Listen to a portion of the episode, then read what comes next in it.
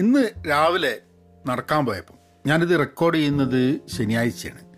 അപ്പം രാവിലെ നീച്ച് നമ്മളെ യൂഷ്വൽ നടത്തപ്പോൾ ശനിയാഴ്ച കുറച്ച് അധികം നടക്കും.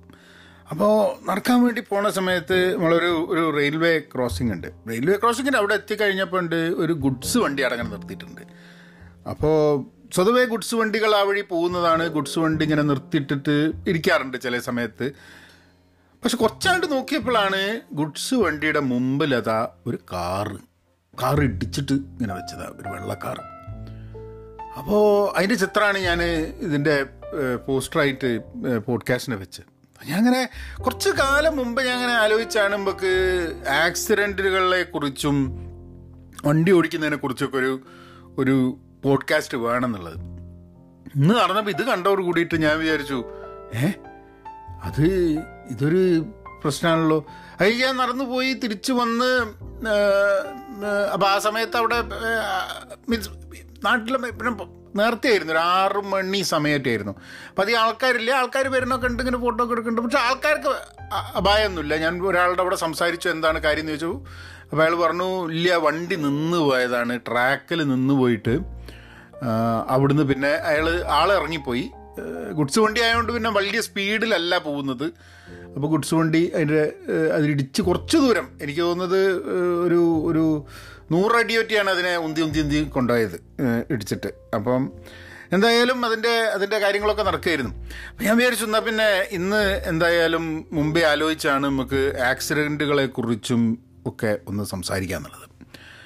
അപ്പോൾ ഹലോ നമസ്കാരമുണ്ട് എന്തൊക്കെയുണ്ട് വിശേഷം? Thanks for tuning in to Pahayan media അപ്പം സബ്സ്ക്രൈബ് ചെയ്യുക കാര്യങ്ങളൊക്കെ ചെയ്യുക. കൂടുതൽ ഇതാക്കുന്നില്ല. ഞാൻ ഈ റെയിൽവേ ക്രോസിങ്ങിന്റെ ഇന്ന് രാവിലെ ആ ആക്സിഡന്റ് കണ്ടപ്പോൾ ഞാൻ പെട്ടെന്ന് ഞാൻ ഒരു ആയിരത്തി തൊള്ളായിരത്തി തൊണ്ണൂറ്റി എട്ട് കാലഘട്ടത്തിലാണെന്ന് തോന്നുന്നു. ഞാൻ ബാംഗ്ലൂർ താമസിക്കുമ്പോൾ ഞാൻ താമസിക്കുന്നത് ബാനസവാടി ഭാഗത്താണ്. ജോലി എടുക്കുന്നത് കോരമംഗലാണ് അപ്പോൾ ഒരു ബുള്ളറ്റ് എടുത്തിട്ട് കോരമംഗലേക്ക് പോകും. അപ്പോൾ അവിടെ ഒരു ഒരു റെയിൽവേ ക്രോസിംഗ് ഉണ്ട്. എനിക്ക് ഒന്ന് കോക്സ് ടൗണോ ഫ്രേസർ ടൗണോ അവിടെ എവിടെയോ ഒരു സ്ഥലത്ത് വെച്ചിട്ട് എനിക്കൊരു ഒരു ഒരു ക്രോസിങ് ചെയ്യണം. അപ്പോൾ അവിടെ എങ്ങനെയാന്ന് പറഞ്ഞു കഴിഞ്ഞിട്ടുണ്ടെങ്കിൽ ഇപ്പോൾ ഇങ്ങനെ ക്രോസ് ചെയ്യാൻ വേണ്ടിയിട്ട് ഈ എന്താ പറയുക നമ്മളെ ഗേറ്റ് അങ്ങനെ അടഞ്ഞു കിടക്കുന്നുണ്ടാവും ഗേറ്റ് അടഞ്ഞു കിടക്കുന്ന സമയത്ത് ബൈക്കാണെങ്കിൽ അതിന്റെ ഇടയിൽ കൂടെ ആൾക്കാർ കൊണ്ടുപോകും. ഏഹ് കാറാണെങ്കിൽ മാത്രമേ കുടുങ്ങുള്ളൂ. ബൈക്കാണെങ്കിൽ നമുക്ക് അതിന്റെ ഇടയിൽ കൂടെ എന്താ പറയുക ബുള്ളറ്റ് ആണെങ്കിൽ വലിയ ബുദ്ധിമുട്ടാണ്. കാരണം എന്താണെന്ന് പറഞ്ഞു കഴിഞ്ഞാൽ അധികം ആൾക്കാർ ചെരിച്ചിട്ട് അതിന്റെ ഇടയിൽ കൂടെ കൊണ്ടുപോകുക ബുള്ളറ്റിന് കനമുള്ളതുകൊണ്ടെങ്കിൽ ചെരിച്ച് കൊണ്ടുപോകാനും പറ്റില്ല. പക്ഷേ ബാക്കി ഇപ്പോൾ കൈനറ്റി കൊണ്ട ലൂണ അല്ലെങ്കിൽ സ്കൂട്ടർ സാധാരണ ബൈക്ക് ഇത്ര കനല്ലാത്ത ബൈക്കൊക്കെ ഹൺഡ്രഡ് സി സി ബൈക്കൊക്കെ ആണെങ്കിൽ അവരിങ്ങനെ അങ്ങനെ എടുത്തുകൊണ്ട് പോകും അപ്പോൾ ഞാൻ ആലോചിക്കാറുണ്ട് ബുള്ളറ്റ് ആയതുകൊണ്ട് ഇപ്പം കൊണ്ടുപോകാൻ പറ്റില്ല എന്നുള്ളത്. അത് ആൻഡ് ആൻഡ് അതൊന്നൊരു പ്രശ്നമായിട്ട് ആ സമയത്ത് തോന്നിയിരുന്നില്ല എന്നുള്ളതും കൂടിയാണ് അതിന്റെ ഒരു I mean that was I mean എനിക്ക് എനിക്കങ്ങനെ തോന്നുമായിരുന്നു. കാരണം നമുക്ക് വേണേൽ അങ്ങനെ ചെയ്യായിരുന്നു. പക്ഷെ ആ സമയത്ത് വണ്ടി വന്നാൽ എന്ത് ചെയ്യും? അതൊരു ഒരു കൺവെൻഷണൽ ഓക്കെ എന്നുള്ള രീതിയിലായിട്ടുണ്ട്. നമ്മൾ വണ്ടി ഓടിക്കുന്ന സമയത്തും കുറേ കാര്യങ്ങളൊക്കെ നമ്മൾ ആ കുഴപ്പമില്ല. നമുക്കത് ബാക്കിയുള്ളവർക്ക് സംഭവിച്ചാലും നമുക്ക് സംഭവിക്കില്ല എന്നുള്ളൊരു ഒരു ചിന്തയിലാണ് നമ്മൾ പലപ്പോഴും ഓരോ കാര്യങ്ങൾ ചെയ്യാം. ഞാൻ ഓർമ്മിച്ചെടുക്കുകയായിരുന്നു ആ കാർ ആക്സിഡന്റിലെയും ബൈക്ക് ആക്സിഡന്റിലെയും സ്കൂട്ടർ ആക്സിഡന്റൊക്കെ എന്റെ ജീവിതത്തിൽ ഞാൻ ആലോചിച്ചെടുക്കുകയായിരുന്നു ചില സന്ദർഭങ്ങളിൽ. എനിക്ക് തോന്നുന്നു അച്ഛനൊരു ബൈക്ക് ആക്സിഡന്റ് അച്ഛനും ബുള്ളറ്റായിരുന്നു. അച്ഛനൊരു ബൈക്ക് ആക്സിഡന്റ് വന്നതായിട്ട് എനിക്ക് എനിക്ക് ഓർമ്മയുണ്ട്. ഓർമ്മയുണ്ട് എന്ന് പറഞ്ഞു കഴിഞ്ഞാൽ എനിക്കാകെ ഓർമ്മ ഉള്ളത് അച്ഛന്റെ കൈ പ്ലാസ്റ്റർ ചെയ്തിട്ട് ഇങ്ങനെ ഇരിക്കുന്ന ഒരു ഇതാണ്. ഞാൻ ചെറുതാ. അതിനെക്കാട്ടും കൂടുതൽ ഓർമ്മയെക്കാട്ടും കൂടുതൽ അമ്മ പറഞ്ഞിട്ടുള്ള ചില ചില ഓർമ്മകളാണ്. അതായത് അമ്മ ഇല്ലായിരുന്നു അവിടെ. അച്ഛൻ മാത്രമേ വീട്ടിലുണ്ടായിരുന്നുള്ളൂ. ഞങ്ങൾ അമ്മയുടെ വീട്ടിൽ പോയതായിരുന്നു. എന്നിട്ട് രാത്രി അമ്മയ്ക്ക് അച്ഛൻ അച്ഛന്റെ അടുത്തേക്ക് പോകണമെന്ന് പറഞ്ഞിട്ട് വണ്ടിയൊക്കെ എടുത്തിട്ട് അച്ഛന്റെ അടുത്തേക്ക് പോയി. നോക്കുമ്പോൾ ആക്സിഡന്റ് പറ്റിയിട്ടുണ്ട് അച്ഛൻ അപ്പോൾ ബൈക്കിൽ ആക്സിഡന്റ് പറ്റിയത്. അതല്ലാതെ അച്ഛന് പിന്നെ ആക്സിഡന്റ് പറ്റിയിട്ടുണ്ടോ എന്ന് എനിക്ക് അറിഞ്ഞുകൂടാ. കാറൊന്നും ഇടിച്ചതായിട്ടൊന്നും എനിക്ക് ഓർമ്മയില്ല കാരണം ബൈക്കിൽ പിന്നെ അതന്നെ ഉണ്ടായിട്ടുള്ളൂ എന്ന് എനിക്ക് തോന്നുന്നു. ആ പിന്നെ അച്ഛനെ സ്കൂട്ടറിൽ നിന്ന് ഞാൻ അച്ഛനെ കൊണ്ട് ഉന്തിയിട്ടുണ്ട് അത് അതെന്താന്ന് പറഞ്ഞു കഴിഞ്ഞാൽ അത് അച്ഛന്റെ സ്കൂട്ടർ ഓടിക്കാൻ പഠിപ്പിക്കാൻ നേരത്ത് എന്റെ അച്ഛനൊരു സ്കൂട്ടർ ഉണ്ടായിരുന്നു. അപ്പോൾ അച്ഛൻ സ്കൂട്ടറിൽ ഇങ്ങനെ ഞാൻ പ്രീ ഡിഗ്രിക്ക് പഠിക്കുമ്പോൾ പ്രീ ഡിഗ്രി രണ്ടാം വർഷം പഠിക്കുമ്പോൾ അച്ഛൻ മരിക്കുന്നതിന്റെ കുറച്ച് മുമ്പേ ഞാൻ പ്രീ ഡിഗ്രി രണ്ടാം വർഷം പഠിക്കുമ്പോഴാണ് അച്ഛൻ മരിക്കുന്നത്. എനിക്ക് തോന്നുന്നു പ്രീ ഡിഗ്രി രണ്ടാം വർഷം ജോയിൻ ചെയ്തിട്ട് ഇപ്പം ആ അത് കഴിഞ്ഞിട്ടൊരു ഒരു നാലഞ്ച് മാസം കഴിഞ്ഞപ്പോൾ അച്ഛൻ മരിച്ചിട്ടുണ്ട്. അപ്പം അച്ഛനിങ്ങനെ സ്കൂട്ടർ എടുത്തിട്ട് എന്നോട് കാര്യങ്ങളൊക്കെ പറഞ്ഞു കഴിഞ്ഞാൽ അച്ഛൻ പിന്നിലിരുത്തി എന്നോട് പറഞ്ഞു ഈ എടുക്ക് വണ്ടി എന്ന് പറഞ്ഞു. ഞാനിത് വണ്ടി എടുത്തുമ്പോൾ ചെവായിരുന്നു ചെവായിരുന്നു മാവൂർ അല്ല മാവൂർക്കുള്ളതല്ല ഇങ്ങോട്ട് ടൗണിലേക്ക് വരണ വഴിക്ക്.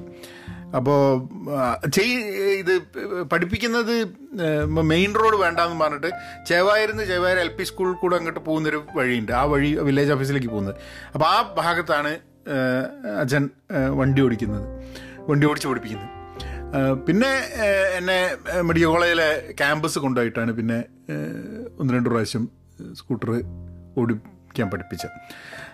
അപ്പോൾ അതിൽ ഞാൻ അങ്ങനെ ഇരുന്നിട്ട് ആദ്യം തുടക്കത്തിൽ അച്ഛനെ പിന്നിലിരുത്തിയിട്ട് ഞങ്ങൾ അച്ഛനെ അച്ഛൻ എന്നിട്ട് രണ്ടുപേരും കൂടി പറ്റണത്തിന് വീണ്. ഒന്നും പറ്റിയില്ല ഒന്നും ഒരേറ്റ് ചെയ്തിട്ടില്ലല്ലോ തോന്നുന്നു വലിയ ഇഷ്യൂ ഉണ്ടായില്ല. ഇത് ഹെൽമെറ്റ് ഒന്നും ഇട്ടിട്ടുമല്ല. ഏഹ് അപ്പം സേഫ്റ്റി എന്നുള്ള ഇന്നത്തെ പോലെയൊന്നും അന്ന് ആലോചിക്കുന്നുമില്ല. പിന്നെ എനിക്കൊരു സ്കൂട്ടർ ആക്സിഡന്റ് ഊഹ് അത് അത് കഷ്ടിക്ക് രക്ഷപ്പെട്ടു പോയതാണ്. കാരണം ഞാൻ കോളേജിൽ പഠിക്കുന്ന കാലത്ത് എനിക്ക് ഒരു സ്കൂട്ടർ അച്ഛന്റെ സ്കൂട്ടർ അച്ഛനൊക്കെ മരിച്ചതിന് ശേഷം ആ സ്കൂട്ടർ തന്നെയാണ് ഒരു ബജാജ് കബ്ബ് അതാണ് ഞാൻ ഉപയോഗിച്ചിരുന്നത്. അപ്പോൾ അത് ഞാൻ സ്കൂളിൽ നിന്ന് ഓഫീസിൽ നിന്ന് അല്ല കോളേജിൽ നിന്ന് ഞാൻ വീട്ടിലേക്ക് വരികയാണ്. കോളേജിൽ നിന്ന് വീട്ടിലേക്ക് വരുന്ന സമയത്ത് നമ്മളെ ഒരു വളവുണ്ട്. എവിടെ ആ ചെത്ത് ചെത്തുകടവ് വളവ് അങ്ങോട്ട് തിരിയുന്ന സമയത്ത് അവിടെ തീരെ കാണില്ല അവിടുന്ന് വണ്ടി വരണേ. ഞാനിത് ഒരു അംബാസഡർ കാർ അവിടെ നിന്ന് വരുന്ന് ഇടിക്കുന്ന വണ്ടീന്റെ മുകളിൽ കൂടെ കയറി ഞാൻ തെറിച്ച് പോയി. തെറിച്ച് കഴിഞ്ഞിട്ട് രക്ഷപ്പെട്ടു. അപ്പുറത്ത് വലിയൊരു കല്ലുണ്ടായിരുന്നു. കല്ലിന്റെ മുകളിൽ ഞാൻ തെറിച്ച് വീണ് ഞാൻ എണീച്ച് കയ്യിൽ ചെറിയൊരു ഒരു ഒരു ഒരു വെട്ടുമാതിരി വന്ന്. അല്ലാണ്ട് യാതൊരു പ്രശ്നം ഉണ്ടായിട്ടില്ല. കാ one car Ambassador car bike സ്കൂട്ടറിന്റെ മുകളിൽ കൂടെ കയറിയിട്ട് കംപ്ലീറ്റ് സ്കൂട്ടറൊക്കെ കൂടി ചെളിഞ്ഞൊരു ഇതായി. ഞാൻ എന്നിട്ട് അപ്പുറത്തൊരു ഒരു കോപ്പറേറ്റീവ് ബാങ്കാണ്. എന്തോ ഒരു ബാങ്ക് ഒറ്റ ഉണ്ടായിരുന്നത് ഞാൻ അവിടെ പോയിട്ട് ഒരു ഫോൺ വിളിച്ച് ഹോസ്റ്റലിലേക്ക് ഫോൺ വിളിച്ചിട്ട് നമ്മളെ സുഹൃത്ത് കോയനോട് പറഞ്ഞ് കോയ അങ്ങനെ ഒരു ആക്സിഡന്റ് പറ്റിയിട്ടുണ്ട്. കോയനോട് പറഞ്ഞില്ല. ഞാൻ വേറെ ആരോടാണ് പറഞ്ഞത് അപ്പോൾ ഞാൻ പറഞ്ഞു എനിക്ക് ഒരു ആക്സിഡന്റ് പറ്റിയിട്ടുണ്ട് നിങ്ങൾ ഇങ്ങോട്ട് വരണം എന്ന് പറഞ്ഞു. അപ്പോൾ എന്തായാലും നെക്സ്റ്റ് എന്നുള്ളത് അപ്പോൾ നേരെ ഹോസ്റ്റൽ എടുത്ത് തന്നെ ആയതുകൊണ്ട് ഹോസ്റ്റലിൽ നിന്ന് കുറച്ച് കഴിഞ്ഞപ്പോൾ ഉണ്ട് അവിടെ അങ്ങനെ ബസ് വണ്ടി ഇങ്ങനെ നിർത്തിയപ്പോൾ നാട്ടിലല്ലേ ഒരു ആക്സിഡന്റ് ആയിട്ട് ഇങ്ങനെ കണ്ടു കഴിഞ്ഞിട്ടുണ്ടെങ്കിൽ വണ്ടിയായിട്ട് ബസ്സൊക്കെ സ്ലോ ഡൗൺ ചെയ്യുമ്പോഴേക്കും എല്ലാവരും തലയിട്ടിട്ട് ഇങ്ങനെ നോക്കും എന്താ സംഭവം എന്നൊക്കെ ഉള്ളത് അപ്പോൾ ഞാൻ അപ്പോൾ ഞാനിങ്ങനെ കോയനെ കാണുന്നുണ്ട്. കോയ ഇങ്ങനെ ഇറങ്ങി കഴിഞ്ഞിട്ട് ഒരു കണ്ണൊക്കെ എടുത്ത് തുറച്ച് ഏഹ് കാരണം വിചാരിച്ച് എന്റെ ഇവനോട് പറഞ്ഞില്ല. ഞാനാ വിളിച്ചോന്നും പറഞ്ഞില്ല എന്ന് തോന്നുന്നു. ഏഹ് ഇവന് വിനോദിനൊരു ആക്സിഡന്റ് പറ്റിയിട്ടുണ്ട്. അങ്ങോട്ട് പോകണമെന്നും പറഞ്ഞിട്ട് ഒരാന്റെ വരുന്നത് അപ്പോൾ ഇവനോട് താഴത്തേക്ക് ഇറങ്ങി വന്നിട്ട് ഇവനെ കണ്ണൊക്കെ ആയിട്ട് തുറച്ച് ആകെ ബേജാറായിപ്പോയി. കാരണം എന്താ വെച്ചപ്പോൾ എന്റെ എന്റെ എന്റെ ഫ്യൂസ് പോയി. ഞാൻ തീർന്നു എന്നുള്ളതാണ് മൂപ്പര വിചാരം. കാരണം ആ വണ്ടിയുടെ സ്ഥിതി അതായിരുന്നു. ഇവരിറങ്ങി ഇന്ന കണ്ട മൂപ്പർക്ക് ഒരു ഭയങ്കര സമാധാനമുണ്ട്. ആണിങ്ങനെ സൗഹൃദത്തിനെ പറ്റിയൊക്കെ നമ്മളിങ്ങനെ ആലോചിക്കുമ്പോൾ ചില സമയത്ത്. കഴിഞ്ഞിട്ട് പിന്നെ പിന്നെ ആ വണ്ടി വണ്ടി പിന്നെ നേരെയാക്കി എടുക്കാൻ പറ്റിയോ? ആ ആ വണ്ടി നേരെയാക്കി പിന്നെ. അത് നേരെയാക്കി എടുത്ത്. അന്ന് അന്ന് എനിക്ക് ഒന്നൊരു പത്താറായിരം റുപ്യറ്റിനായി തോന്നുന്നു ആ വണ്ടി നേരെയാക്കി എടുക്കാൻ വേണ്ടിയിട്ട്. അതാണ് സ്കൂട്ടർ ആക്സിഡന്റ് എനിക്ക് ഉണ്ടായിട്ടുള്ളത്. അത് കഴിഞ്ഞിട്ട് ബൈക്കിൽ പിന്നെ ഞാൻ ബുള്ളറ്റൊക്കെ ആക്കിയ ശേഷം ആക്സിഡന്റ് വന്നിട്ടില്ല. കാറ് ആക്സിഡന്റ് ഉണ്ടായത് ഇവിടെ അമേരിക്കയിൽ വന്നിട്ട്. അത് കാറ് കംപ്ലീറ്റ് ടോട്ടലായി. അത് ഞങ്ങളെ ഞങ്ങൾ ഉഷയും മോളും ചെക്കൻ ഉണ്ടായിട്ടില്ല. ചെക്കൻ ഉഷയുടെ വയറ്റിലാണ് ആ സമയത്ത്. അപ്പോൾ ഉഷ മുമ്പിലിരിക്കുന്നുണ്ട്. ഞാൻ ഞാൻ ഓടിക്കുകയാണ്. റിയ പിന്നിലിരിക്കുന്നുണ്ട്. ഞങ്ങൾ ഞങ്ങളിവിടെ ഗിൽറോയിലോട്ട് പോയി വരികയാൻ തോന്നുന്നു. ഗിൽറോയ് എന്ന് പറഞ്ഞ സ്ഥലത്തോട്ട് പോയി വരികയാണ്. പോയി വരുന്ന സമയത്ത് അപ്പുറം തന്നെ ഒരു ഒരു വണ്ടി ഇങ്ങനെ കുറച്ചിങ്ങനെ എന്താ പറയുക ഭയങ്കര ഫാസ്റ്റായിട്ട് ഇങ്ങനെ റാഷായിട്ട് ഡ്രൈവ് ചെയ്യുന്നത് കാണുന്നുണ്ട്. എന്റെ അടുത്തൊരു നിസാൻ അൾട്ടിമ കാറാണ്. ഞാനിവിടെ വന്ന കാലത്ത് രണ്ടായിരത്തി ഒന്നിൽ വാങ്ങിയൊരു കാറാണ്. രണ്ടായിരത്തി ഒന്ന് രണ്ടായിരത്തി രണ്ടിൽ വാങ്ങിയ കാറാണ് ഈ സംഭവം നടക്കുന്നത് എനിക്കൊന്ന് രണ്ടായിരത്തി ആറിൽ വരുന്നാന്ന് തോന്നുന്നു. രണ്ടായിരത്തി ആറ് ആ അതെ ചെക്കൻ രണ്ടായിരത്തി ഏഴിലാണ് ഉണ്ടാവുന്നത്. രണ്ടായിരത്തി ഏഴ് രണ്ടായിരത്തി ആറ് അവസാനം രണ്ടായിരത്തി ഏഴ് തുടക്കമൊക്കെയാണ് ഇവിടെ ഏതാണ്ടൊരു സിക്സ് സെവൻ മന്ത്സ് പ്രഗ്നന്റ് ആണ് ഉഷ മുമ്പിൽ ഇത് അപ്പോൾ കുറച്ച് കഴിഞ്ഞ് പെട്ടെന്ന് പിന്നിലത്തെ കാർ വന്ന് ഇടിച്ച് മെയ് ഇത് ഹൈവേയിലാണ് അത്യാവശ്യം നല്ല സ്പീഡിലാണ് പോകുന്നത്. ഓവർ സ്പീഡൊന്നുമല്ല നല്ല സ്പീഡിലാണ് പോകുന്നത്. ഇത് വന്ന് ഇടിച്ചോട് കൂടി എന്റെ വണ്ടി എടുത്ത് തിരിഞ്ഞ് തിരിഞ്ഞ് തിരിഞ്ഞ് തിരിഞ്ഞ് കാറിന്റെ ടയർ പൊട്ടി ഒക്കെ കൂടിയിട്ട് ഒരു സൈഡിലേക്ക് മാറി ഇതായി. പിന്നെ അവിടുന്ന് ഞാൻ എന്റെ ഒരു ഒരു കസിനെ വിളിച്ച് ഞങ്ങൾ വണ്ടി ടോ ട്രക്ക് വിളിച്ച് ടോ ചെയ്തൊക്കെ വന്നു. പക്ഷെ വണ്ടി പിന്നെ ഹാൻഡിൽ ചെയ്യാൻ പറ്റാത്ത ലക്കിലി ഒന്നും സംഭവിച്ചില്ല എന്നുള്ളതാണ് എനിക്ക് തോന്നുന്നത് റിയയുടെ തല മുമ്പിൽ വന്നിട്ട് സീറ്റിന്റെ മുകളിൽ ഇടിക്കുകയൊക്കെ ചെയ്തു. പക്ഷേ ഇത്രയൊക്കെ ഉണ്ടായി കഴിഞ്ഞിട്ടും ആ ആ വണ്ടിയുടെ എയർ ബാഗ് പൊട്ടിയില്ല. ഇനിയിപ്പോൾ എയർ ബാഗിന് വല്ല പ്രശ്നം ഉണ്ടായിരുന്നു എന്നുള്ളത് കാരണം എയർ ബാഗ് പൊട്ടിയില്ല ഇറ്റ് ജസ്റ്റ് നമ്മൾ വലിയ കുഴപ്പമില്ല. ഞാൻ നേരെ ഒരു കൈ കൊണ്ട് ഇങ്ങനെ സ്റ്റിയറിങ്ങും മറ്റേ കൈ കൊണ്ട് പിടിച്ചത്. അതാണ് നമ്മളൊരു ഇമ്മീഡിയറ്റ് റിഫ്ലക്സ് അതാണ്. നമ്മൾ വണ്ടി ഓടിക്കാനും ഹാൻഡിൽ ചെയ്യാനും നോക്കുന്ന സമയത്ത് തന്നെ നമ്മളുടെ ഒരു കൈ നേരെ പോയി കൂടുള്ള ആൾക്കാരെ സപ്പോർട്ട് ചെയ്യാൻ വേണ്ടിയിട്ട് നമ്മൾ കൈയൊന്ന് പോകും അതാണ് എന്റെ ഭാഗത്തു നിന്ന് ഉണ്ടായിട്ടുള്ളത്. അത് ശരിയാണോ തെറ്റാണോ എന്നുള്ള അറിയണ്ട പക്ഷേ ആ റിഫ്ലക്സ് ആക്ഷനിൽ നമുക്ക് തോന്നുന്നൊരു സംഭവം അതാണെന്ന് എനിക്ക് തോന്നുന്നത്. അത് കഴിഞ്ഞിട്ട് പിന്നെ കാർ ആക്സിഡന്റ് ആയിട്ടില്ല. ഒന്ന് രണ്ട് പ്രാവശ്യം റിയർ എൻഡ് ചെയ്തിട്ടുണ്ട്. എന്നെ എന്റെ വണ്ടി പിന്നിൽ നിന്ന് വന്നിട്ട് ഇടിച്ചിട്ടുണ്ട്. ഐ തിങ്ക് രണ്ടു പ്രാവശ്യമൊക്കെ ഞാൻ പിന്നെ ഞാൻ അധികം ഡിസ്റ്റൻസ് വെക്കാറുണ്ട്. മറ്റേ മുമ്പിലത്തെ വണ്ടിയുമായിട്ട് ഡിസ്റ്റൻസ് വെക്കാറുണ്ട്. അതുകൊണ്ട് അങ്ങനെ ഇടിച്ചിട്ടില്ല. പക്ഷെ പിന്നിൽ വന്നിട്ട് എന്റെ വണ്ടിയുടെ പിന്നിൽ വന്നിട്ട് ഒന്ന് രണ്ട് പ്രാവശ്യം ആൾക്കാർ ഇടിച്ചിട്ടുണ്ട്. എനിക്ക് തോന്നുന്നത് ടിക്കറ്റ് ഹൈ സ്പീഡ് ചെയ്തതിന് ഒരു പ്രാവശ്യം ടിക്കറ്റ് കിട്ടിയിട്ടുണ്ട്. വേഗസിലേക്ക് പോണ സമയത്ത്. അത് പത്ത് ഇരുന്നൂറ്റി അറുപത് ഡോളറായിട്ട് പോയി കിട്ടി. പിന്നെ എനിക്ക് സ്പീഡിങ്ങിന് ടിക്കറ്റ് കിട്ടിയിട്ടില്ല. പിന്നെ എനിക്ക് കിട്ടിയിട്ടുള്ള ടിക്കറ്റ് ഒരു പ്രാവശ്യം രണ്ട് പ്രാവശ്യം red while red light violation അപ്പോൾ ഞാൻ ഫ്രീമൗണ്ട് എന്ന് സ്ഥലത്തേക്ക് ഞങ്ങൾ മാറിയപ്പം ഞാൻ സാന്റാ ക്ലാര എന്നുള്ള സ്ഥലത്ത് ഈ ഫോ ക്യാമറകളില്ല ഫ്രീമൗണ്ടിൽ മുക്കിനും മൂലേനും ക്യാമറ ഉണ്ട്. അപ്പോൾ അങ്ങനെ രണ്ട് പ്രാവശ്യം ഞാൻ ഫ്രീ ഫ്രീമൗണ്ടിൽ വെച്ചിട്ട് ഈ ഒരു പ്രാവശ്യം എല്ലാം ആണ് സമയത്ത് അവിടെ മുമ്പ് കിടക്കാന്നുള്ളത് വിചാരിച്ചിട്ടുണ്ട് വിടുന്നതാണ്. അപ്പോൾ ഫോട്ടോ എടുത്ത് ഫോട്ടോ ഒക്കെ അയച്ചു തരും. എന്നിട്ട് നാനൂറ്റമ്പത് ഡോളറും നാനൂറ്റി എഴുപത്തഞ്ച് ഡോളറും അത് കഴിഞ്ഞിട്ട് ഒരു ക്ലാസ്സിന് പോവലും അതിന് വേണ്ടി ഒരു നൂറ് ഒക്കെ കൂടി ഒരു ഭയങ്കര ചിലവുള്ളൊരു സംഭവമാണ് റെഡ് ലൈറ്റ് വയലേഷൻ അപ്പോൾ ഇതൊന്ന് വന്ന് നിങ്ങൾ വിചാരിക്കും ഇന്ന പിന്നെ രണ്ടാമത്തെ വരില്ല രണ്ടാമത്തെ വന്ന് രണ്ടാമത്തെ വന്ന് സത്യം പറഞ്ഞു കഴിഞ്ഞാൽ എനിക്ക് അറിയാഞ്ഞിട്ടാണ്. എന്റെ ഒരു കുഴപ്പമല്ല എന്റെ കുഴപ്പമാണ്. അതൊരു റൂൾ അറിയാത്തതുകൊണ്ടുള്ളൊരു പ്രശ്നം പറ്റിയ. എന്താ പറഞ്ഞാൽ കാലിഫോർണിയയിൽ നമുക്ക് റൈറ്റിലേക്ക് തിരിയണം എന്നുണ്ടെങ്കിൽ ഇപ്പോൾ നമ്മൾ ഡ്രൈവിങ് ഇപ്പോൾ ഇന്ത്യയിലുള്ളമായിട്ടുള്ള ഡ്രൈവിംഗ് അല്ല അല്ലാത്ത രീതിയിലാണല്ലോ. അപ്പോൾ റൈറ്റിലേക്ക് തിരിയണം എന്നുണ്ടെങ്കിൽ ഗ്രീൻ ആണെങ്കിൽ നമുക്ക് തിരിയാം പക്ഷേ റെഡ് ആണെങ്കിൽ നമുക്ക് തിരിയാം പക്ഷേ സ്റ്റോപ്പ് ചെയ്തിട്ട് വേണം തിരിയാൻ. അപ്പോൾ ഞാനിങ്ങനെ സ്ലോ ഡൗൺ ചെയ്തിട്ടാണ് തിരിഞ്ഞത്. ശരിക്കും അത് പാടില്ല എന്നുള്ളതാണ്. നമ്മൾ സ്റ്റോപ്പ് ചെയ്തിട്ട് എനിക്ക് തോന്നുന്നു മൂന്ന് മൂന്ന് വരെയോ നാല് വരെയായിട്ട് എണ്ണണം എന്നുള്ളതാണ് സമയത്തിന്റെ അവർ പറയണത്. അപ്പോൾ ഞാൻ നേരെ തിരിച്ച് അപ്പോൾ അതൊരു പ്രശ്നം. ഞാൻ എത്രയോ പ്രാവശ്യം അങ്ങനെയൊക്കെ പല സ്ഥലത്തു നിന്നും തിരിയുന്നുണ്ട്. അതൊരു അതൊരു റൂളാണ് നിയമമാണ് എന്നുള്ളത് അറിഞ്ഞിരുന്നില്ല എന്നുള്ളതാണ്. അങ്ങനെ തിരിഞ്ഞ് ഫോട്ടോ എടുക്കുകയാണെങ്കിൽ തിരിച്ചറിയില്ല. ഇത് വീഡിയോ അയച്ചെന്നവർ വീഡിയോ അയച്ചതെന്ന് പറഞ്ഞാൽ ഇവർ ലിങ്കൊക്കെ അയച്ചെന്ന് നിങ്ങൾക്ക് ഇതേമാതിരി തന്നെ. റെഡ് ലൈറ്റ് വയലേഷൻ നാനൂറ്റി എഴുപത്തഞ്ച് ഡോളർ എന്നൊക്കെ പറഞ്ഞിട്ട്.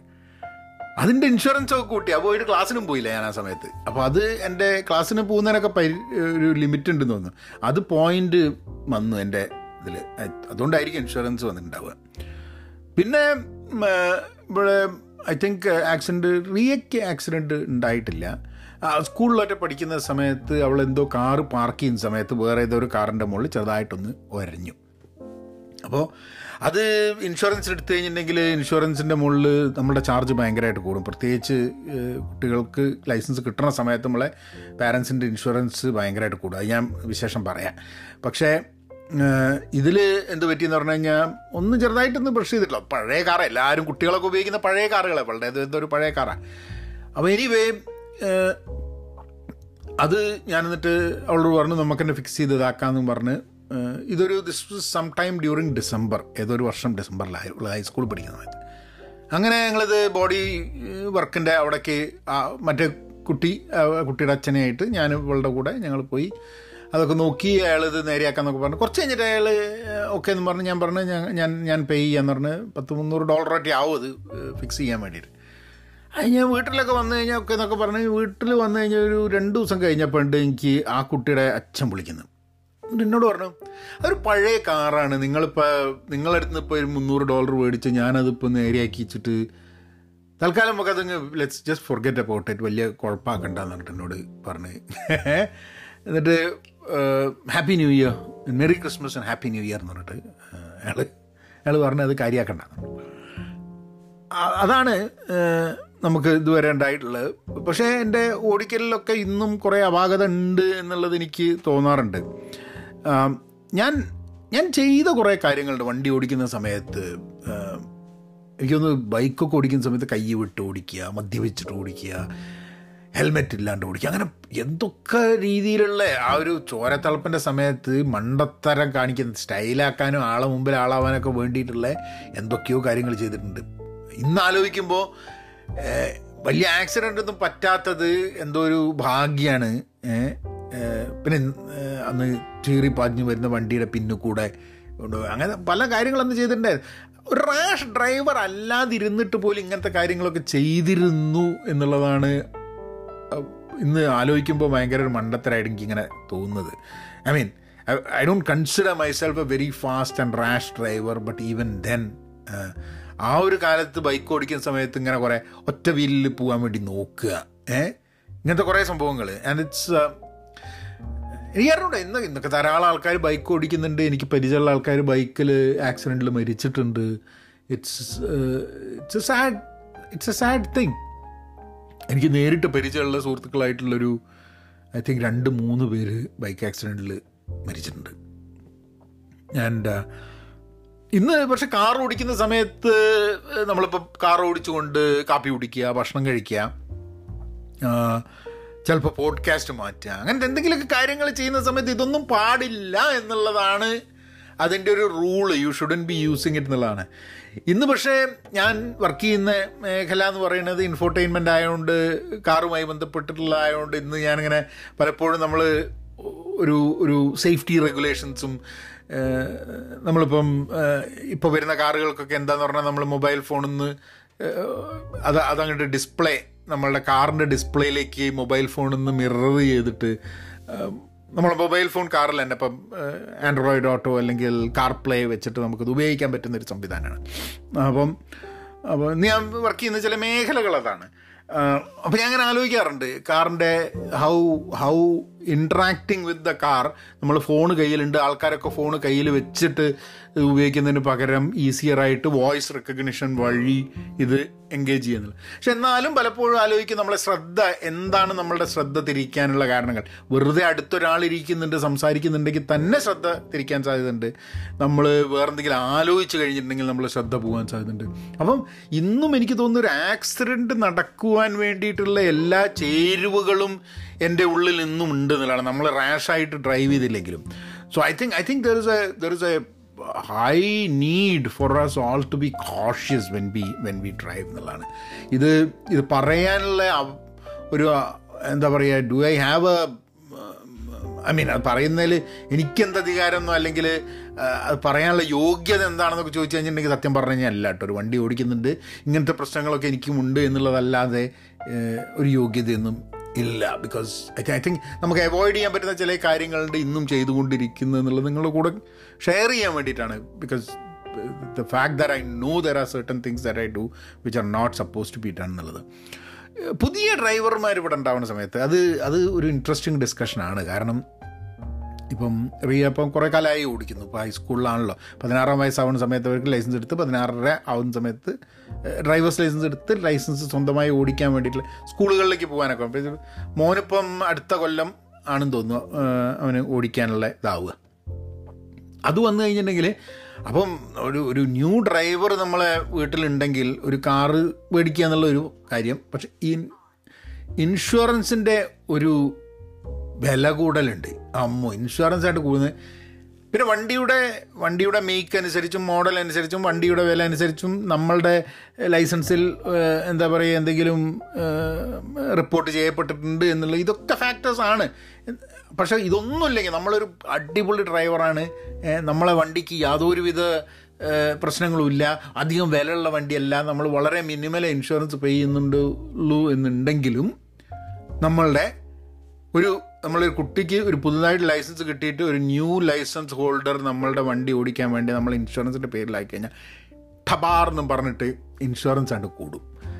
ഇന്നിപ്പോൾ ഞാനിപ്പോൾ എനിക്ക് വന്ന ഇൻഷുറൻസ് ഇപ്പോൾ മാറ്റാനുള്ള സമയമായി. കാരണം ഞാൻ മാറ്റാൻ വേണ്ടി നോക്കിക്കൊണ്ടിരിക്കുക ഞാൻ എന്റെ ഹോം ഓണേഴ്സ് ഇൻഷുറൻസും ഇതൊക്കെ ഞാനൊരു ഇൻഷുറൻസ് കമ്പനിയാണ്. പക്ഷേ എനിക്ക് ഇപ്പം ആറ് മാസത്തിലേക്ക് ഞാൻ ഏതാണ്ട് രണ്ടായിരത്തി നാനൂറ് ഡോളർ കൊടുക്കുന്നുണ്ട്. മൂന്ന് കാറിന്റെയാണ് കേട്ടോ രണ്ടെണ്ണം മൂന്ന് വർഷം പഴക്കമുള്ളൂ പക്ഷേ അത് വലിയ വിലയുള്ള കാറുകളൊന്നുമല്ല. പക്ഷെ എന്നാലും രണ്ടായിരത്തി നാനൂറ്. ദാറ്റ്സ് ഞങ്ങൾ മൂന്ന് പേരുടെ ഇൻഷുറൻസ് മൂന്ന് കാറും മൂന്ന് ഡ്രൈവേഴ്സും കൂടിയിട്ട്. But that is that's very expensive എന്നുള്ള എനിക്ക് തോന്നുന്നുണ്ട്. അത് എനിക്ക് എങ്ങനെയാണ് എന്നുള്ളതാണ് നോക്കേണ്ടത്. എനിക്ക് പോയിന്റ് സിസ്റ്റങ്ങളൊന്നും ഇല്ല. എന്റെ എന്റെ ഞാൻ കഴിഞ്ഞ ദിവസം ആരോ പറഞ്ഞിട്ട് ഞാൻ ചെക്ക് ചെയ്തപ്പം I don't think I have any points on my on my licence ഇപ്പോൾ ഇതേ നോ കാര്യം നോക്കണം. ഉഷാന്റെയും മോളുടെയും കൂടെ അവർക്ക് എന്തെങ്കിലും പോയിന്റുകളായിട്ട് കിടക്കുന്നുണ്ടോ എന്നുള്ളത് നോക്കണം. കാരണം അതൊക്കെ ഇൻഷുറൻസിനെ ബാധിക്കും. അപ്പോൾ ഇൻഷുറൻസ് ഒന്ന് മാറാൻ വേണ്ടിയിട്ടുള്ള സംഭവമാണ് എനിക്ക് ഇതുണ്ട് ഇപ്പോൾ മോന് വന്നു കഴിഞ്ഞാൽ അതാണ് മോന് വന്നു കഴിഞ്ഞിട്ടുണ്ടെങ്കിൽ ഇൻഷുറൻസ് അതിന്റെ അങ്ങോട്ട് കൂടും. അല്ലേ? അപ്പോൾ പിന്നെ നല്ല കുട്ടികളാണെങ്കിൽ നല്ല കുട്ടി എന്ന് പറഞ്ഞു കഴിഞ്ഞിട്ടുണ്ടെങ്കിൽ മാർക്കൊക്കെ നന്നായിട്ട് ഗുഡ് സ്റ്റുഡന്റ് ഡിസ്കൗണ്ട് എന്ന് പറഞ്ഞിട്ട് ചെറുതായിട്ട് ഡിസ്കൗണ്ടൊക്കെ കിട്ടും. അങ്ങനെയൊക്കെ അല്ലാണ്ട് insurance is a major cost ഇവിടെയൊക്കെ കാർ അത് കാരണം എന്താണെന്ന് പറഞ്ഞു കഴിഞ്ഞാൽ നമ്മളുടെ കാറുകൾ നമുക്കൊരു പുതുതായി ലൈസൻസ് കിട്ടിക്കഴിഞ്ഞിട്ടുണ്ടെങ്കിൽ റാഷ് ആവാൻ സാധ്യതയുണ്ട് ഡ്രൈവ് യങ്സ്റ്ററാണ് അപ്പം ആക്സിഡന്റ് ആവാനുള്ള സാധ്യതകളുണ്ട്. അപ്പോൾ കുറച്ച് കാലം മുമ്പ് ഇവിടെ ആക്സിഡന്റ് വന്നിട്ട് ഒരാൾ നമ്മളുടെ എനിക്ക് പരിചയമുള്ള ആളല്ല പക്ഷെ എനിക്ക് പരിചയമുള്ള ചിലവരുടെ ആരുടെ മകളുടെ കൂടെ പഠിച്ച കുട്ടിയൊക്കെയാണ് ഒരു ആക്സിഡന്റിൽ ദൈവം തന്നെ കാരണം ഞങ്ങൾ ഇപ്പം എന്റെ വീട്ടിന്റെ മുമ്പിലൊക്കെ മലകളും അങ്ങനത്തെ അങ്ങനത്തെ കുറച്ച് സ്ഥലങ്ങളാണ്. അപ്പോൾ കുറച്ച് വൈൻഡിങ് ആയിട്ടുള്ള റോഡുണ്ട് അപ്പുറത്ത്. ആ വൈൻഡിങ് റോഡിൽ ആക്സിഡന്റ് ഉണ്ടാവുക രാത്രിയൊക്കെ ഭയങ്കര സ്പീഡിൽ പോയി കഴിഞ്ഞിട്ടുണ്ടെങ്കിൽ ബാൽ അതിന്റെ കൺട്രോൾ വിട്ട് കഴിഞ്ഞിട്ടുണ്ടെങ്കിൽ it can it can just അങ്ങോട്ട് മലയിൽ നിന്ന് ടപ്പ് അങ്ങോട്ട് പോയി പോകാനുള്ള സാധ്യതകളുണ്ട് അപ്പം. പക്ഷേ ഈ ഒരു പോഡ്കാസ്റ്റ് ഞാൻ ചെയ്യാനുള്ള മെയിൻ കാരണം it is it is primarily because നമ്മൾ റോട്ടിൽ കാർ കൊടുത്തിട്ട് റോട്ടിലേക്ക് പോയി കഴിഞ്ഞിട്ടുണ്ടെങ്കിൽ ബൈക്ക് എടുത്ത് റോട്ടിലേക്ക് പോയി കഴിഞ്ഞിട്ടുണ്ടെങ്കിൽ വി ആർ അറ്റ് റിസ്ക് എന്നുള്ളൊരു ഫാക്ടർ മനസ്സിലാക്കിയിട്ടാണ് നമ്മളിത് ചെയ്യേണ്ടതെന്നുള്ളതാണ്. വണ്ടി പെന്നിലേക്ക് എടുക്കുന്ന സമയത്ത്. അപ്പോൾ ഇതൊരു ഇതൊരു സ്ഥിരം ഓർമ്മപ്പെടുത്തലായിട്ട് നമ്മളുടെ കൂടെ വേണം.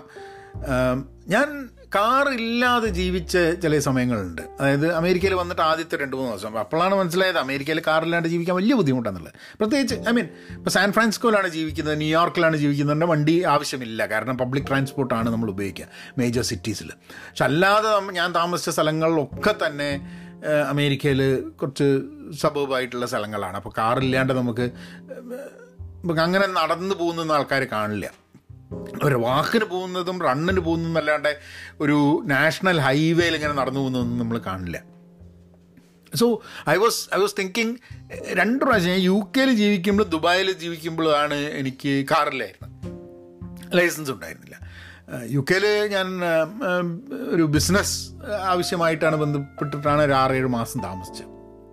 ലണ്ടനിൽ ദുബായിൽ ഞാനൊരു മൂന്ന് വർഷം ഉണ്ടെങ്കിലും മൂന്നാൽ പ്രാവശ്യം ലൈസൻസ് എടുക്കാൻ വേണ്ടി പോയിട്ടൊന്നും ലൈസൻസ് കിട്ടാണ്ട് ആയതാണ്. പക്ഷെ അന്നൊക്കെ ആൾക്കാർ അമേരിക്കയിൽ വന്നിട്ട് ഇവിടെ ബിസിനസ് വിസയിൽ വന്നാലും ലൈസൻസ് എടുക്കാൻ പറ്റും.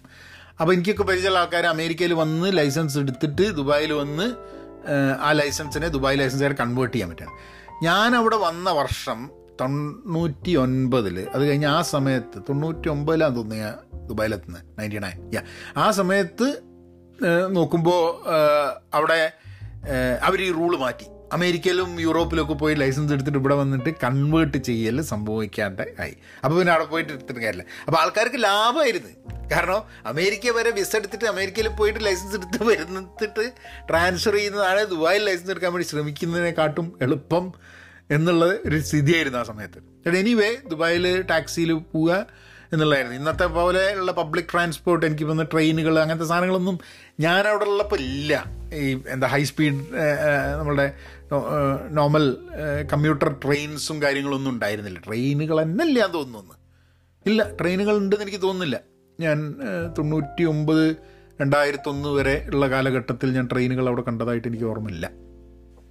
ലണ്ടനിൽ ചെത്തി എത്തിക്കഴിഞ്ഞപ്പം ലണ്ടനിൽ വണ്ടിയുടെ ആവശ്യമില്ല. ഞാൻ താമസിച്ചിരുന്നത് തന്നെ ഒരു ഒരു റെയിൽവേ സ്റ്റേഷന്റെ അവിടെ ട്യൂബ്. ഇവിടെ ബാർട്ട് എന്നാണ് ഞങ്ങളുടെ ഇവിടെ ബേരിയ ട്രാൻസ്പോർട്ട്. അവിടെ ട്യൂബ് ട്യൂബിൽ പോകാമെന്നുള്ളതാണ് അപ്പം and I felt very comfortable കേട്ടോ എനിക്ക് വളരെ പെർഫെക്റ്റ് പെർഫെക്റ്റ് ആയിട്ട് ഒരു പ്രശ്നവുമില്ലാതെ പബ്ലിക് ട്രാൻസ്പോർട്ട് ഏറ്റവും നന്നായിട്ട് ഉപയോഗിച്ച് യൂസ് ചെയ്ത് യാതൊരു പ്രശ്നവും ഇല്ലാണ്ടിരിക്കുകയാണ് എനിക്ക് ഉണ്ടായിട്ടുള്ളത് ആൻഡ് ആ രണ്ട് സമയത്ത് അപ്പം എനിക്ക് ഞാൻ പലപ്പോഴും ഐ റിയലി തിങ്ക് നല്ലൊരു പബ്ലിക് ട്രാൻസ്പോർട്ട് സിസ്റ്റം ഉണ്ടെങ്കിൽ അത് ഉപയോഗിച്ചിട്ട് ഇറ്റ് ഈസ് ഞാൻ സാൻ ഫ്രാൻസിസ്കോയിൽ ജോലി എടുക്കുന്ന സമയത്ത് വണ്ടി ഓടിക്കേണ്ട ആവശ്യമില്ല ഓഫീസിലേക്ക് അപ്പോൾ ഞാൻ ഇവിടുന്ന് ഒരു പത്ത് മിനിറ്റ് വണ്ടി ഓടിക്കുന്ന സ്ഥലത്ത് സ്റ്റേഷനിൽ വണ്ടി നിർത്തിയിട്ട് ഞാൻ പിന്നെ ഒരു നാൽപ്പത് നാൽപ്പത്തഞ്ച് മിനിറ്റ് പബ്ലിക് ട്രാൻസ്പോർട്ട് പോവുകയാണ്.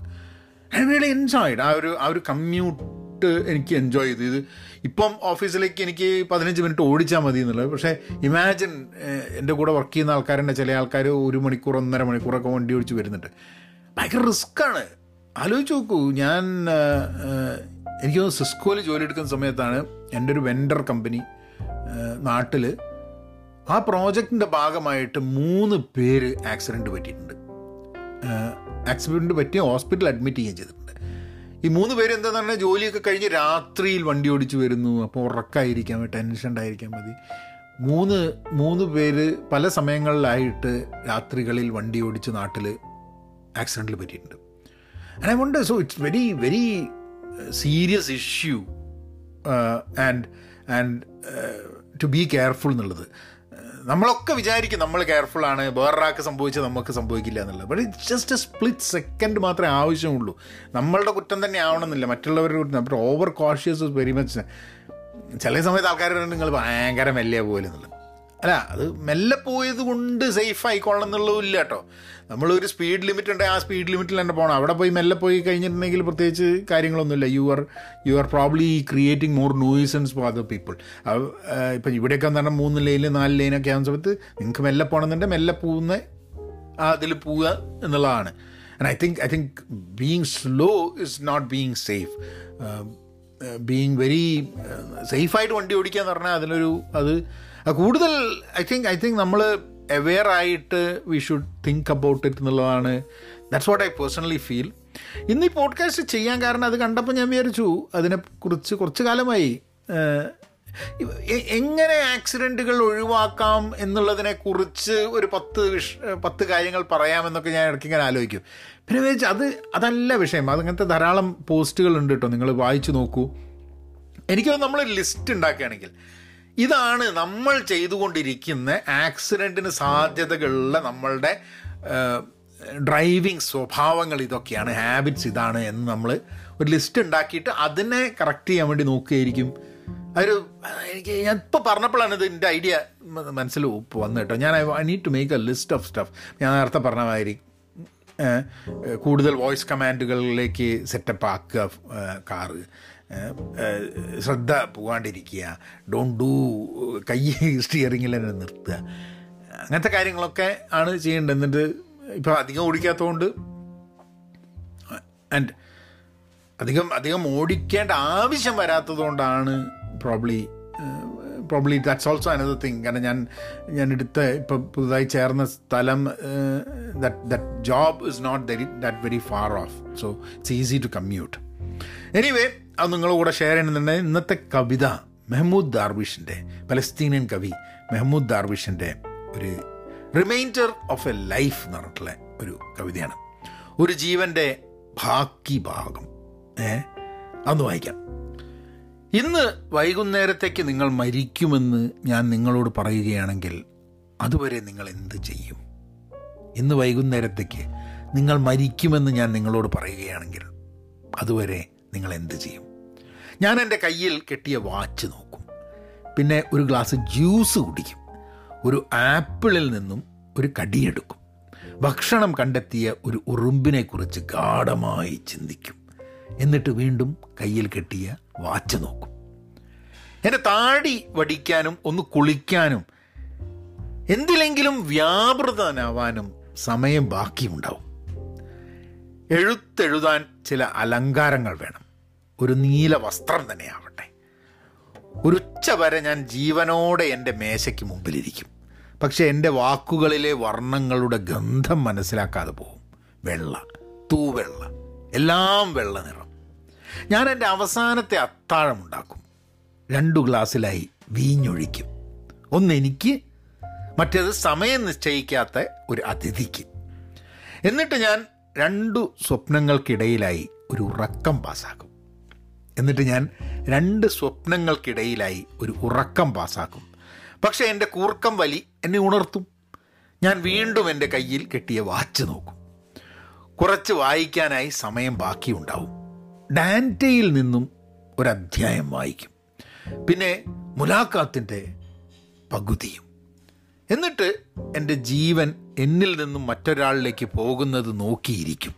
എന്നിട്ട് എന്റെ ജീവൻ എന്നിൽ നിന്നും മറ്റൊരാളിലേക്ക് പോകുന്നത് നോക്കിയിരിക്കും. ആ യാത്രയിൽ അതിൽ നിന്നും നഷ്ടപ്പെടുന്നതെല്ലാം ആര് നികത്തുമെന്ന് ഞാൻ അന്വേഷിക്കില്ല. ആ യാത്രയിൽ അതിൽ നിന്നും നഷ്ടപ്പെടുന്നതെല്ലാം ആര് നികത്തുമെന്ന് ഞാൻ അന്വേഷിക്കില്ല. അത് തന്നെ. പിന്നെ അത് തന്നെ അത്രയും ഉണ്ടാവും. പിന്നെ പിന്നെ പിന്നെ എന്ത് വേണം? ആ പിന്നെ ഞാൻ മുടിയൊന്ന് ചെയ്യും. എഴുതിയ കവിത വലിച്ചെറിയും. ഈ കവിത. ഈ കവിത നേരെ ചവറ്റുകൊട്ടയിലേക്ക് പിന്നെ എഴുന്നേറ്റ് ലേറ്റസ്റ്റ് ഫാഷനുള്ള ഇറ്റാലിയൻ ഷർട്ട് എടുത്തിടും. എന്നിട്ട് സ്പാനിഷ് വയലിനുകളുടെ അകമ്പടിയോടെ ഒരു ഘോഷയാത്രയായി ശവകുടീരത്തിലേക്ക് നടന്ന് നീങ്ങും. Mahmoud Darwish the reminder of a life Mahmoud ദർവിഷിന്റെ ഗംഭീര കവിതകളാണ്. അത് this I come from here എന്നൊക്കെ പറഞ്ഞിട്ടുള്ളൊരു കവിത. അതിന്റെ പരിഭാഷ ഞാൻ മുമ്പ് എപ്പോഴും വായിച്ചിട്ടുണ്ട്. എനിവേ മെഹബൂദ് ദാർവിഷിന്റെ കവിതകൾ നിങ്ങളും കൂടുതൽ വായിക്കുക. ആൻഡ് ആക്ച്വലി പലസ്തീനിലും മെഹ്മൂദ് ദാർവിഷും ഇസ്രായേലിൽ യഹൂദി അമച്ചായിയാണ്. രണ്ട് രണ്ട് മെയിൻ കവികളായിരുന്നത്. അവരുടെ കവികൾ അവർ രണ്ട് കവിതകളും ഈ ഇസ്രായേൽ പലസ്തീൻ പ്രശ്നങ്ങൾ ഉണ്ടാവുമ്പോൾ തന്നെ അതിൽ അതിൽ ഒരു ഒരു ഹ്യൂമാനിറ്റിയും എക്സിസ്റ്റൻസും കളക്റ്റീവ്നെസ്സും ഒക്കെ വരുന്ന കവിതകളാണ്. ഒരേ സമയത്ത് ഇത് രണ്ടും ഈ രണ്ട് കവികൾ എഴുതിയിരുന്ന കവികളുടെ കവിതകളുടെ കാര്യം. വായിച്ചു നോക്കണം. ഐ തിങ്ക് ഐ തിങ്ക് കവിതകളിലൂടെ നമുക്ക് പലതും മനസ്സിലാക്കാൻ കഴിയുമെന്നുള്ളതാണ് അതിന് വേണ്ടിയിട്ടാണ് ഞാൻ ഈ വീഡിയോ അല്ല ഈ പോഡ്കാസ്റ്റിന്റെ ഞാനൊരു ഇത് നോക്കുകയായിരുന്നു. അതിന്റെ ഒരു എന്താ പറയുക മെഷർമെന്റ് നോക്കുകയായിരുന്നു. അപ്പോൾ അതിൽ കുറേ പേര് ഈ കവിത വായനയാകുമ്പോഴേക്കും ആൾക്കാർ നിർത്തിപ്പോകുന്നുണ്ട് കാരണം കവിതയോടുള്ള താല്പര്യം ഇല്ലാത്തതുകൊണ്ടായിരിക്കാൻ മതി. പക്ഷെ എന്നാലും കവിത മനുഷ്യനെ നന്നാക്കുമെന്നുള്ളൊരു ഒരു ഒരു ഒരു വിശ്വാസമുള്ളത് കൊണ്ടാണ് ഞാൻ ഈ കവിത നിരന്തരം വായിച്ചുകൊണ്ടിരിക്കുന്നത്. എന്നാലും ഒരു പത്ത് നാൽപ്പത് ശതമാനം ആൾക്കാരൊക്കെ കേൾക്കുന്നുണ്ടെന്ന് എനിക്ക് തോന്നുന്നു ബാക്കിയൊക്കെ ആൾക്കാർ കൊഴിഞ്ഞു പോകുന്നുണ്ട് ഇടയ്ക്ക്. അപ്പം അടുത്ത ആഴ്ച വേറൊരു വിശേഷമായിട്ട് വരാം. എന്നാൽ പിന്നെ അങ്ങനെയാക്കാം. Be content be pen positive stay safe and please please please be kind എന്നാൽ പിന്നെ അങ്ങനെയാക്കാം.